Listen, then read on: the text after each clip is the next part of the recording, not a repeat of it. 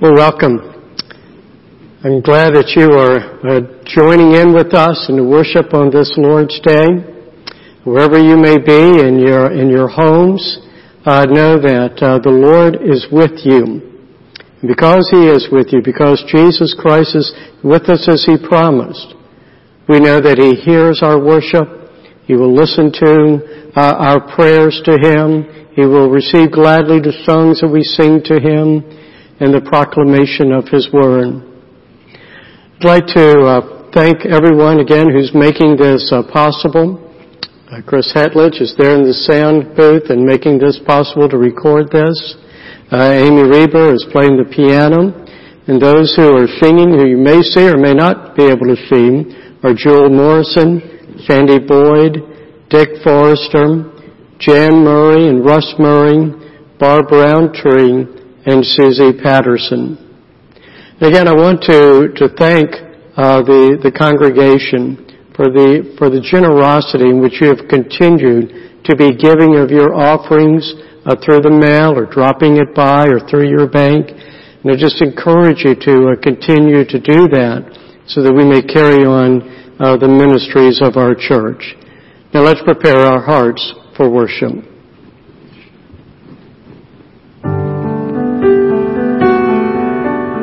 Our call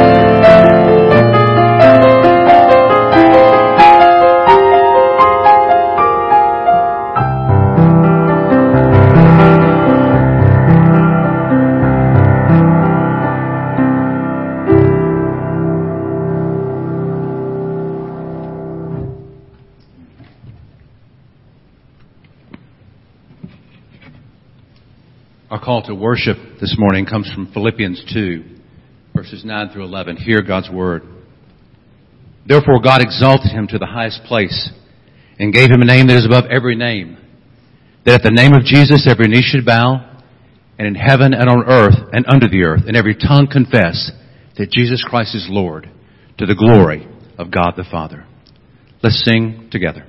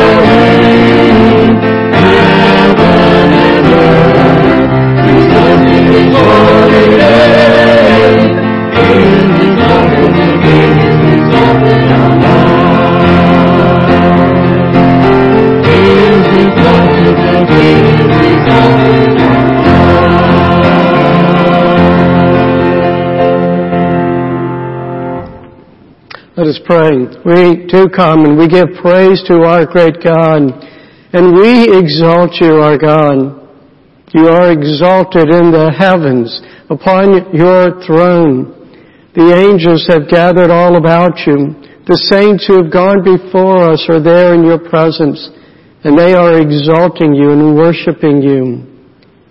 And we gladly, we, we humbly join in with those voices to lift up the praise of our great God. We praise you for our Lord Jesus Christ, who has come and has won our victory, so that we might enter into your presence, and knowing that you will receive our worship. We give you praise for your Holy Spirit, whom you have sent to dwell within us and among us. And we pray now for your Spirit to be upon us so that in the, the words that we lift before you will truly spring from our hearts, and you will receive our worship with delight. We pray this all in Christ's name. Amen. Our confession of faith for this morning is from the Nicene Creed. You will find that in your bulletin. And let me invite you to join with us as we recite this ancient faith together. I believe in one God, the Father Almighty, maker of heaven and earth, and of all things visible and invisible.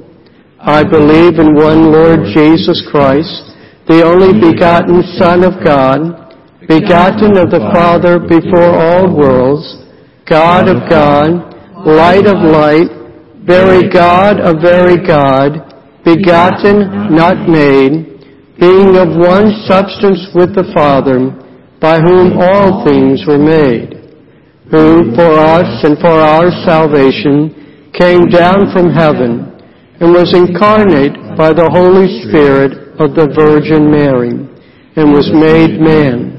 He was crucified also for us under Pontius Pilate. He suffered and was buried, and the third day he rose again according to the Scriptures and ascended into heaven and sits on the right hand of the Father. He shall come again with glory to judge the quick and the dead, whose kingdom shall have no end. And I believe in the Holy Spirit, the Lord and giver of life, who proceeds from the Father and the Son, who with the Father and the Son together is worshipped and glorified, who spoke by the prophets, I believe in one holy Catholic and Apostolic Church. I acknowledge one baptism for the remission of sins, and I look for the resurrection of the dead and the life of the world to come. Amen. Our second scripture reading comes from the book of John, chapter 21, 1 through 14. I'll be reading from the ESV version of the Bible. After this, Jesus revealed himself again to the disciples by the Sea of Tiberias. And he revealed himself in this way Simon Peter, Thomas called the twin, Nathanael of Cana in Galilee, the sons of Zebedee, and two others of his disciples were together. Simon Peter said to them, I am going fishing. They said to him, Will you go? Will you go? We will go with you. They went out and got into the boat, but that night they caught nothing. Just as day was breaking, Jesus stood on the shore, yet the disciples did not know it was him. Jesus said to them, Children, do you have any fish? They answered, No. He said to them, Cast the net on the right side of the boat, and you will find some. So they cast it, and now they were not able to haul it in because of the quantity of fish. That disciple whom Jesus loved therefore said to Peter, It is the Lord. When Simon Peter heard that it was the Lord, he put, out, put off his outer garment, for he was stripped for work, and threw himself into the sea. The other disciples came in the boat, dragging the net full of fish for they were not far from land, but about a hundred yards off. When they got on the, on the land, they saw charcoal, fire in, in a place, the fish laid out on it, and the bread. And Jesus said to them, Bring me some of the fish that you have just caught.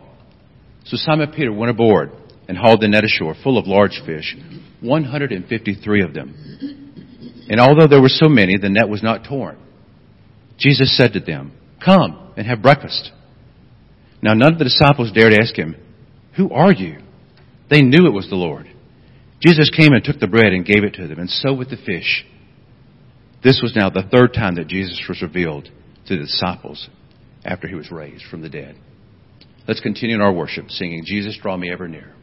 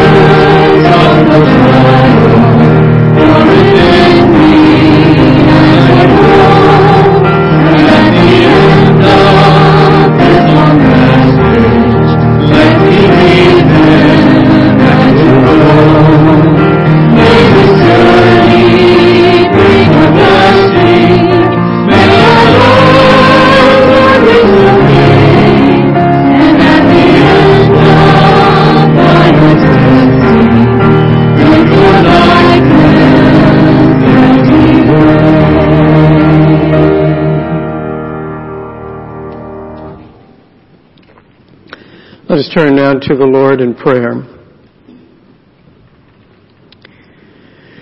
We to give you thanks, our Father, that we may come to you as your children. We come to the, the great creator of all that there is, of all of the universe, of all that we can see, of that which we cannot see. All has been made by your mighty hand and all is still guided by the power of your hand. You are the God who is omnipresent. You are present everywhere. Here in this very sanctuary, throughout this world, throughout the galaxies, the universe, you are fully present there.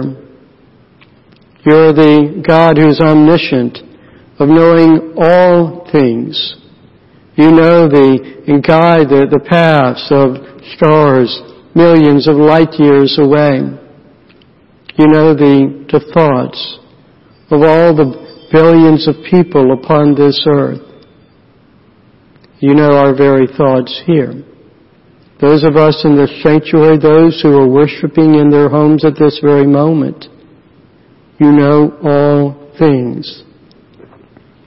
You're the God who is omnipotent, all powerful.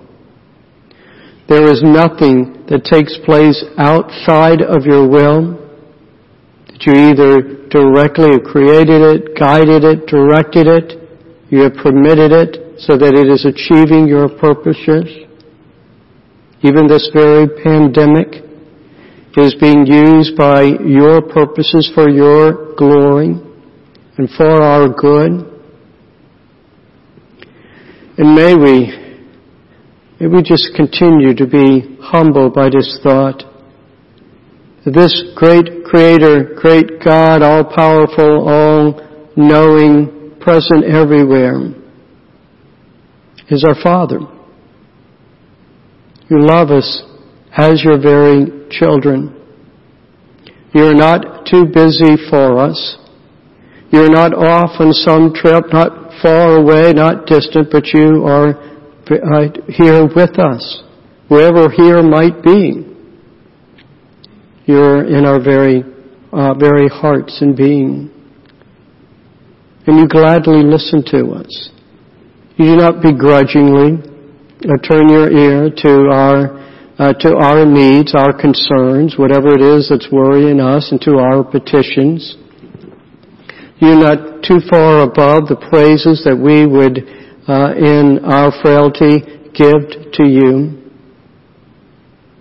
But you delight in those praises.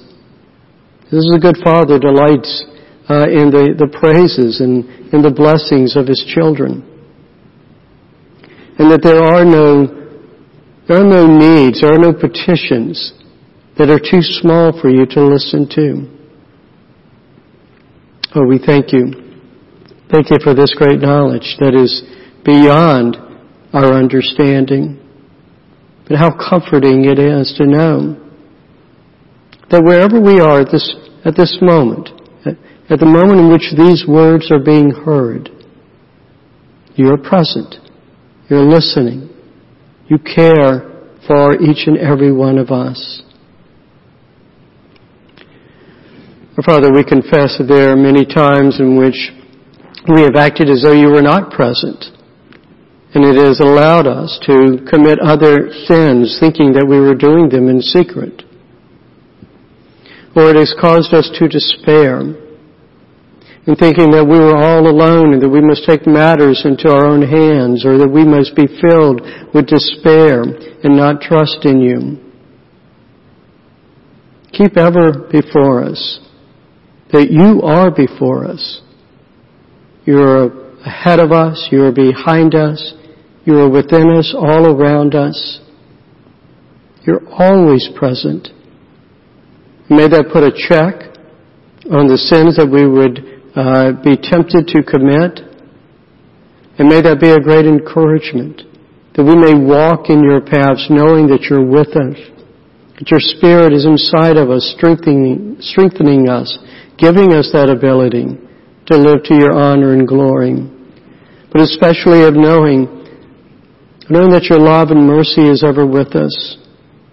And that we do not need to live in fear that we're going to stumble in some way or because we did forget that you were near. Because we did make that trespass. That we now have lost you. That you have departed from us. Keep ever before us your holy presence, your loving presence. May that fill us up for each day. Our Father, we do uh, pray for this world. Pray for this whole world that is experiencing the, the trials and troubles of this pandemic. We pray for those who are ill uh, with the coronavirus, those whose lives are on the line at this very moment.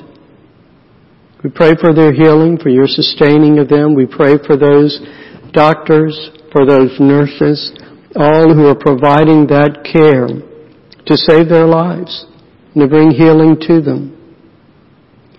Thank you for the many thousands upon thousands who have, have been healed. And we pray for that continuing healing to take place. We pray for that less and less that these numbers will continue to decline of those who are infected with the virus, but especially those who have perished because of this virus. Give to our leaders the wisdom that is needed and decisions that are made. Whatever decisions are made uh, will be dealt with uh, with conflict. Those agreeing, those disagreeing. We pray, our Father, that that you would prevent this virus and decisions that are made prevent it causing disunion and division. We think particularly of our own country, of our own state and community. We pray all the more, our Father, that, we will look back at this time and see how you have brought our country, our community, our state uh, through uh, this crisis. You brought it through and made us even stronger, ever more united uh, together. We pray that we as, as the citizens of your kingdom, we will be good citizens in this country, in this land that you have placed us, this state and this community. And we will honor you and glorify you before uh, our fellow citizens of our community and of our country. Give our own leaders, our elders in particular, wisdom as they think through of how to continue to, to shepherd and care for your people and when will be the right time and how it would be for us to come back together again. Uh, guide these men who are given this responsibility by the chief shepherd, Jesus Christ. And Father, I do, I do lift up our people, your flock. I lift up each one who are in their homes, those who are listening now, those who may be listening later on, whatever the case may be, those who are, or as couples in their homes, as families, those who are single and alone uh, in their homes and apartments. I pray for your blessings to be upon them, to lift them up, to keep them from discouragement, to see all the more and feel all the more your presence with them. Bring them through this. Make their faith ever stronger in you. For those who are going through illnesses and pains and loss of relationships, all the more bring them through this difficult time, make them stronger through this. We look to you, our Father. We, we are your children. And we need the care of our Father. We are your sheep and we need the, the care of our good shepherd.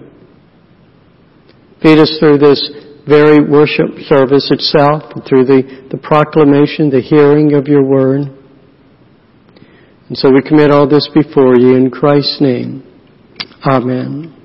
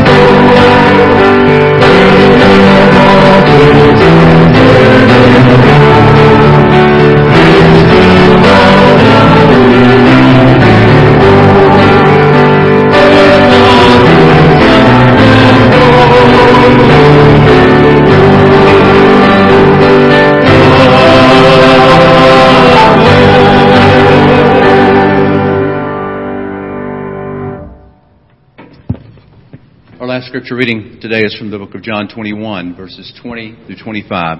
Again, reading from the English Standard Version. Peter turned and saw the disciple whom Jesus loved following them, the one who also had leaned back against him during the supper and had said, Lord, who is it that is going to betray you? When Peter saw him, he said to Jesus, Lord, what about this man? Jesus said to him, If it is my will that he remain until I come, what is that to you? You follow me.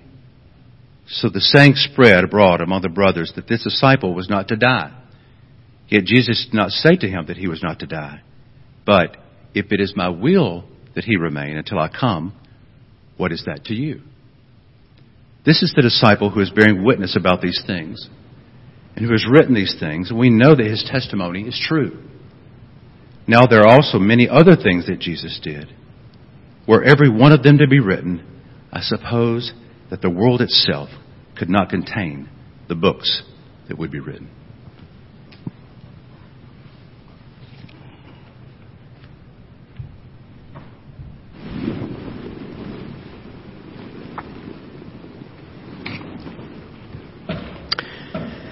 Well, we've come to the end of the Gospel of John. You know, interestingly enough, John closes with his focus on Peter. Now, as we look at the Jesus dialogue with Peter, we're going to learn what matters to Jesus and what Jesus wants us to care about. Now, we're not going to take uh, much time on those first 14 verses that were read earlier, except to note that the you probably realize that the scenario is uncannily like the scene that was recorded in Luke's Gospel back in chapter 5 of Luke, when, when Jesus first calls Peter and James and John to follow him. Now in that episode, they had uh, fruitlessly fished all night. Uh, Jesus had uh, told them to then cast their nets. And then what happens? Well, they haul in a huge catch. Jesus then tells them that they will, they will turn from their trade of catching fish, that he's going to make them into fishers of men. And they then respond by leaving their fishing and they follow him. So I want us to pay attention then, though, as we move along in our own story here in John, and see the similarities that continue. Now John's focus in this chapter, as I notice, is on Peter, beginning here in these first 14 verses. It's Peter who had organized this fishing expedition. It is John who first recognizes Jesus, but then it's Peter who dives into that water and swims to him. This, this impulse of Peter to just kind of just take charge, to barge ahead of others, well that's, that apparently has remained in Peter. You know, he was the disciple who had marched into the tomb ahead of John on that first Easter morning. Although you might remember then that it was John who then also was the one who understood the significance of the grave clothes and believed the resurrection. So again, it's John. He's the first one here, understanding the significance of, a, of this large catch, recognizing it as the work of his Lord Jesus. Now let's move on into our further portion of our text, beginning with verse 15. When they had finished breakfast, Jesus said to Simon Peter, Simon, son of John, do you love me more than these? He said to him, Yes, Lord. You know that I love you. He said to him, Feed my lambs. He said to him a second time, Simon, son of John, do you love me? He said to him, Yes, Lord. You know that I love you. He said to him, Tend my sheep. He said to him the third time, Simon, son of John, do you love me? Peter was grieved because he said to him the third time, do you love me? And he said to him, Lord, you know everything. You know that I love you. Jesus said to him, feed my sheep.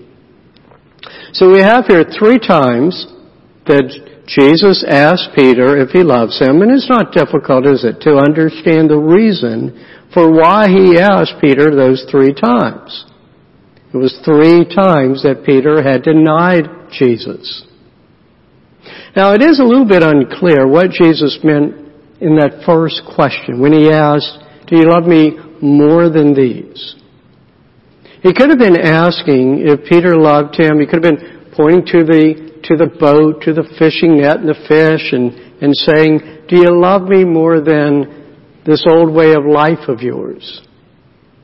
Or he could be asking if Peter loved him more than, well, more than he loved the disciples. He could have been pointing to them. Or he could have just been asking Peter, look, do you love me more than your fellow disciples love me? The last option, it seems the most fitting because you remember it's Peter who had already declared beforehand, back in that last supper time, that if everyone else might deny him, but not Peter. Peter always believed that he's the one who loved Jesus the most. Well, whatever the case, what Jesus is getting at, what he wants to just know about Peter, do you, Peter, place me first in your love more than you love anyone, anything else? Now one thing we also are not quite clear on is how long this conversation goes on. I mean, is Jesus asked his question in, his, in the space of just a few minutes? Does it in the space maybe of an hour, maybe longer? I mean, we get the idea that the conversation began there at the breakfast around the fire, but we know later on that they have been walking. Well, however it may have been, what's clearly is taking place, at least for Peter, is that he's just not catching on to what Jesus is trying to convey, to what Jesus is doing with him. And let's get to that third time he's, the question is asked. And here we're told that Peter is grieved. And we're told specifically it is because Jesus is asking yet a third time. Now, even if we weren't told that, we could have picked it up about Peter's annoyance just in the way that he answered Jesus that final time. The previous two times when Jesus had asked, you know, Peter just said, yes, Yes, Lord, you know that I love you. Well, he cuts out that word, yes, uh, the third time, and he replaces it with, Lord, you know everything. Now, commentators, they like this answer, and they think it's a, it's, it's, it's Peter's humble acknowledgement of, of Jesus' sovereign knowledge, that Peter is starting to, you know, not be as strong about himself and to note that it is Jesus who's the one who has the real knowledge. But it doesn't strike me that way in this text. It looks to me to be more an expression of exasperation. Like, you know, like the man who is wearied by the woman's constant question, do you love me? And finally he says, you know I love you. Why do you keep asking me? Well, whatever it is that's going on Peter's mind, Peter is right that the Lord knows everything. But see, even that would have made me think, if, if, if Peter really believes that, then wouldn't Peter be asking Jesus, well, why are you asking me this? Since you already do know I love you, you know everything, what are you getting at? But Peter doesn't ask that question. He's just irritated. Now perhaps of greater significance is not the asking Peter how many times he, he loves him, but it's Jesus' response to each time. Notice he doesn't thank Peter for loving him. He does not reply, well, Peter, I love you too. He does not do what we would expect to, to say, Peter, I want you to know that I forgive you for each time you denied me. Instead, he gives Peter a commission to shepherd his sheep. Feed my lambs. Tend my sheep. Feed my sheep. Apparently, Roman Catholic theologians and commentators, they see in this commissioning there of Peter the basis for the role of Pope. They think this is Jesus commissioning of Peter to be the first Pope of the Church. Now, the result of that is that when Protestant commentators, they come to this passage, they take pains to prove that this commission was not for, for Peter alone, that there were the fellow apostles there who were present. Now I personally don't see a problem with Jesus singling out Peter in this case, because I just really don't see how doing so sets Peter up to be a, a pope. What I think is happening here is that Jesus is directing the use of Peter's, his strength of character, his, his obvious zeal uh, for his Lord, he's directing that to, for, for good purpose. He's saying something like this, Peter, use your devotion to, for me for the good of my sheep. If you love me, well then you will lovingly tend my flock. Now I tell you, if there's anything that Peter needed, it was direction on how to use his gifts, particularly how to use his zeal for his Lord. Now it is this direction, I think, that is the most important part of the passage. Namely, the call to shepherd Jesus' flock. You know, we can't look at this commissioning about shepherding Jesus' flock without thinking back to chapter 10 of John's Gospel. There Jesus declares himself to be the good shepherd. He's the one who knows and he cares for uh, his sheep. He is the one who will even die for his sheep. And it seems that what Jesus is saying to Peter is that if Peter wants to know his heart, the heart of his Lord, well, his heart is then to love, to care for his sheep. Who are the sheep of Jesus? Well, they are all who, as Jesus said back then, who will hear the voice of the Good Shepherd. They are those who follow him.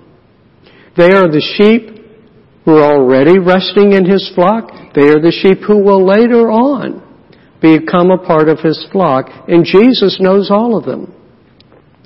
And he wants Peter and he wants the rest of the apostles to bring them into that flock and to shepherd them. This is how Peter is to show his love for his Lord. Now John then takes up a, or I'm sorry, Jesus takes up another topic with Peter. Look with me in verse 18 and 19. Truly, truly, I say to you, when you were young, you used to dress yourself and walk wherever you wanted. But when you are old, you will stretch out your hands and another will dress you and carry you where you do not want to go. This he said to show by what kind of death he was to glorify God. Now I tell you, I, I personally am glad that John clarified what Jesus was telling Peter. There are a lot of people, at least in our day and age, of elderly folks who could say, this is their lot now. And even in the, this picture that Jesus gives, it, it still seems vague. I, I mean, I would not be able to figure out what it was that he was telling me. But the bottom line here is that Peter will eventually do, will he eventually do what he promised Jesus? That he will die for his Lord. And then we're told by that Jesus, after saying this, he said to Peter, follow me. You know, when Peter heard those words, follow me, that command should have stirred up some emotions in Peter. He, he heard that long ago when he first saw Jesus while he was fishing. And Jesus comes and he, he calls them, he's going to make them fishers of men, and he tells, he tells Peter and he tells his brother Andrew, for his very first words to them, follow me. Follow me and I will make you fishers of men. He heard those words again another time. This was after an exchange between him and Jesus. You know, Peter had made his great confession that Jesus was the Christ, that, that he was the Son of the living God. But when Jesus then spoke of his sufferings and of his death to come, what happened? Well, we know that Peter rebuked him for such talk. Well, Jesus did his own rebuking of Peter then, and then he spoke these words. If anyone would come after me, let him deny himself and take up his cross and follow me. For whoever would save his life will lose it, but whoever loses his life for my sake will find it. You'll find that in Matthew 16. Now I say, Peter ought to have been stirred by Jesus' words. But that's not what happens, is it? His attention is turned elsewhere. Look with me in verse 20. Peter turned, and saw the disciple whom Jesus loved following them, the one who also had leaned back against him during uh, the supper and had said, Lord, who is it that is going to betray you? When Peter saw him, he said to Jesus, Lord, what about this man? Jesus said to him, If it is my will that he remain until I come, what is that to you? You follow me. So the saying spread abroad among the brothers that the disciples was not to die. Yet Jesus did not say to him that he was not to die, but if it is my will that he remain until I come, what is that to you? So yes, what, what is that to you, Peter?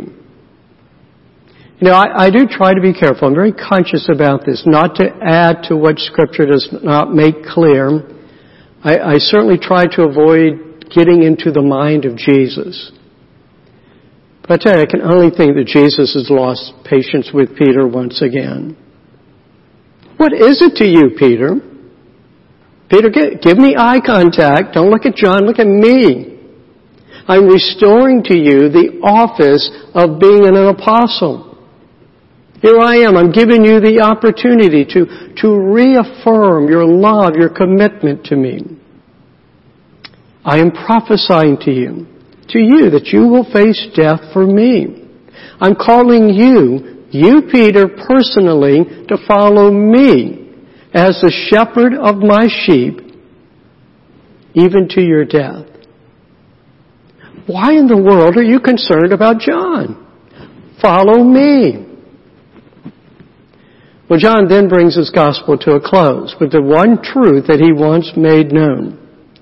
That this gospel, which is John's testimony, this gospel of John is the testimony of John about Jesus Christ that it is true.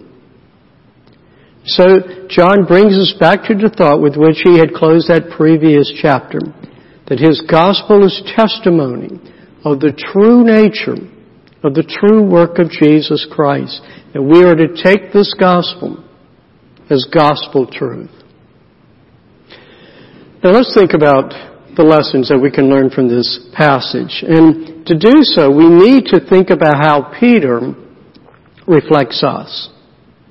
You know, Peter's and John's conversation, I have to note, it leads me to think that the two, I think the two had already had their, their forgiveness moment. I mean, most commentators, again, they look at this and they say this is the time in which Peter receives those words of forgiveness. Well, I tell you, neither one of them brings up the subject of Peter's sin or of forgiveness. And Peter here is not acting like a guilt-ridden man. Now, this dialogue between the two has more to do with commissioning Peter for his service. Which, when you think about it, actually should be more affirming to Peter than words of actual forgiveness. I mean, think about this again. If we have failed someone, now it's good to receive words of forgiveness. But even then, we can still, you know, we can still remain feeling that, that guilt, feeling that, the shame of it. And indeed, at times, I mean, actually forgiveness can make us all the more shameful of our sin. Now what we need, along with forgiveness, is some kind of affirmation that our sin, that our failure has been forgotten. Or at least that it's, it's no longer what labels us. And the only way for really for that to happen is for the person whom we've offended to somehow move on with us onto other matters. And that's what Jesus is doing here with Peter. He's moving forward. He's giving Peter work to do. Important work. Work that matters to Jesus. It's the kind of work given only to someone that Jesus can trust and depend upon.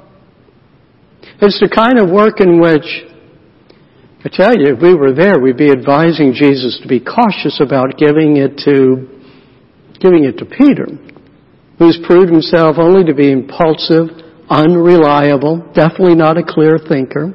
Jesus, are you sure you got the right guy for the job? Maybe John would be the better fellow? And I tell you, Peter certainly doesn't change our opinion, does he, when he becomes distracted about that man, about John? Well, I suspect that what's happening here is that Jesus' confidence in Peter lies not in Peter himself, but I can think of two promises that Jesus makes. One is that promise that's made when he gave his disciples the, the Great Commission, which is known as the Great Commission, as is expressed in Matthew 28, 20, and he says, I am with you always to the end of the age. And then there's the second promise that's recorded, uh, just in, in, a couple of chapters uh, back here in John. And that's the promise made by Jesus that He would send the Holy Spirit. Or He referred to the Holy Spirit as the, the Helper. That's how you like to name that Holy Spirit. It is what, in other words, that Jesus will do for Peter and for the rest of the apostles that allows him to entrust Peter with this commission. And one lesson here is to remember this for ourselves. We also, all of us who follow Jesus are called to live for Jesus. We are called to serve Him in His kingdom.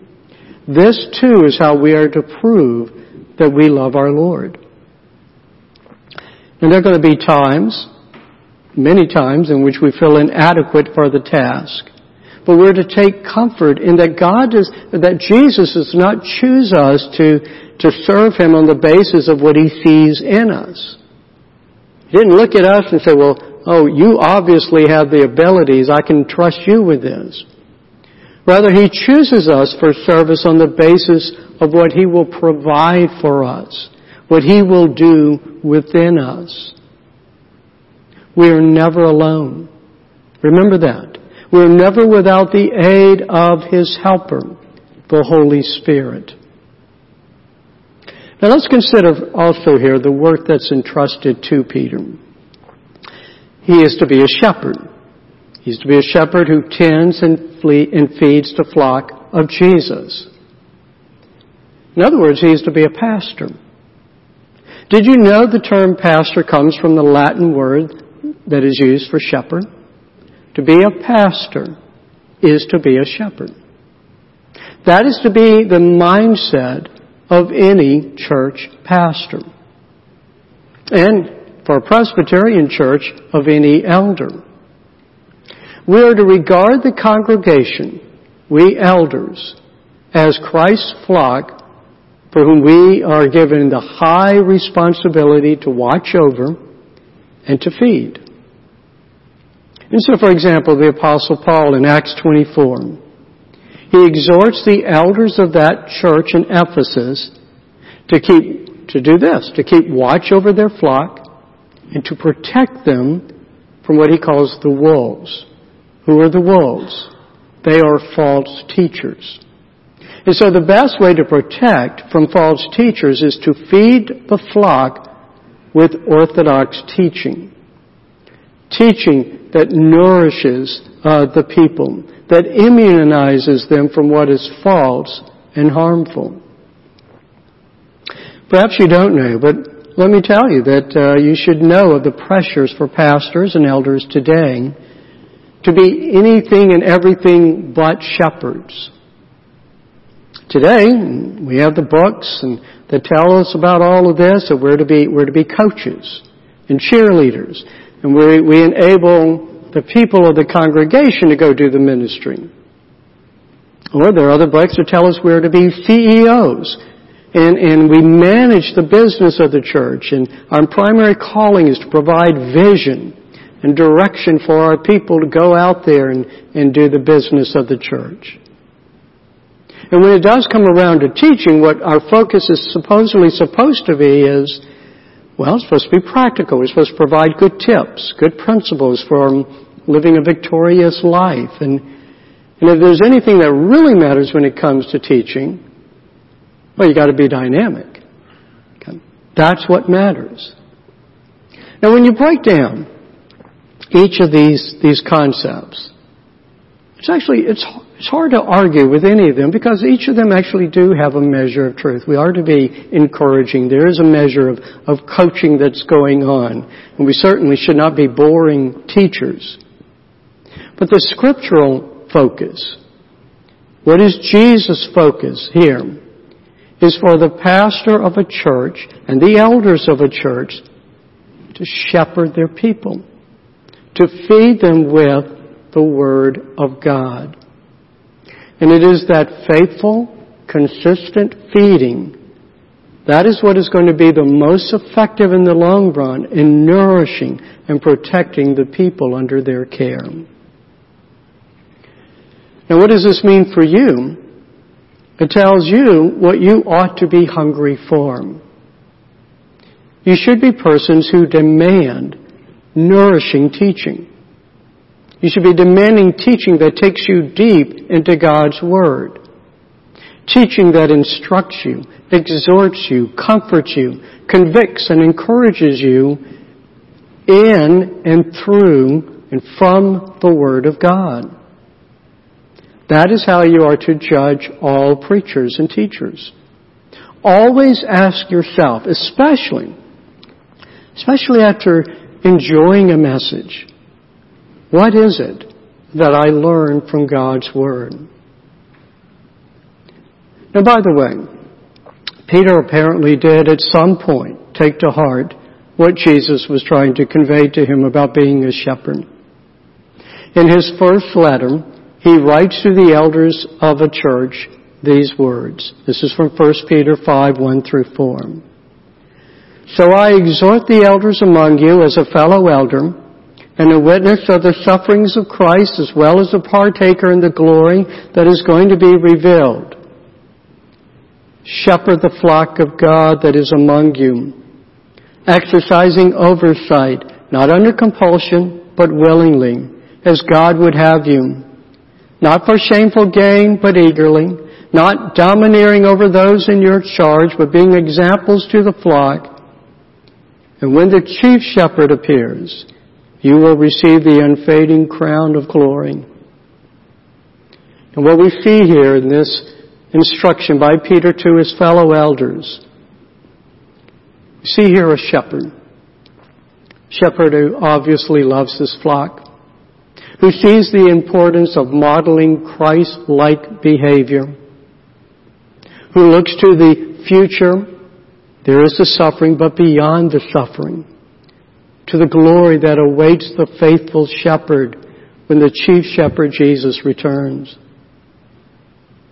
There's another time in which Peter refers to his shepherd in his epistle. It's in 1 Peter 2:25. And what he has to say to others, he could have said to himself and probably did many times. For you were straying like sheep, but have now returned to the shepherd and overseer of your souls. Peter returned to the shepherd of his soul, and he became a productive shepherd of the church.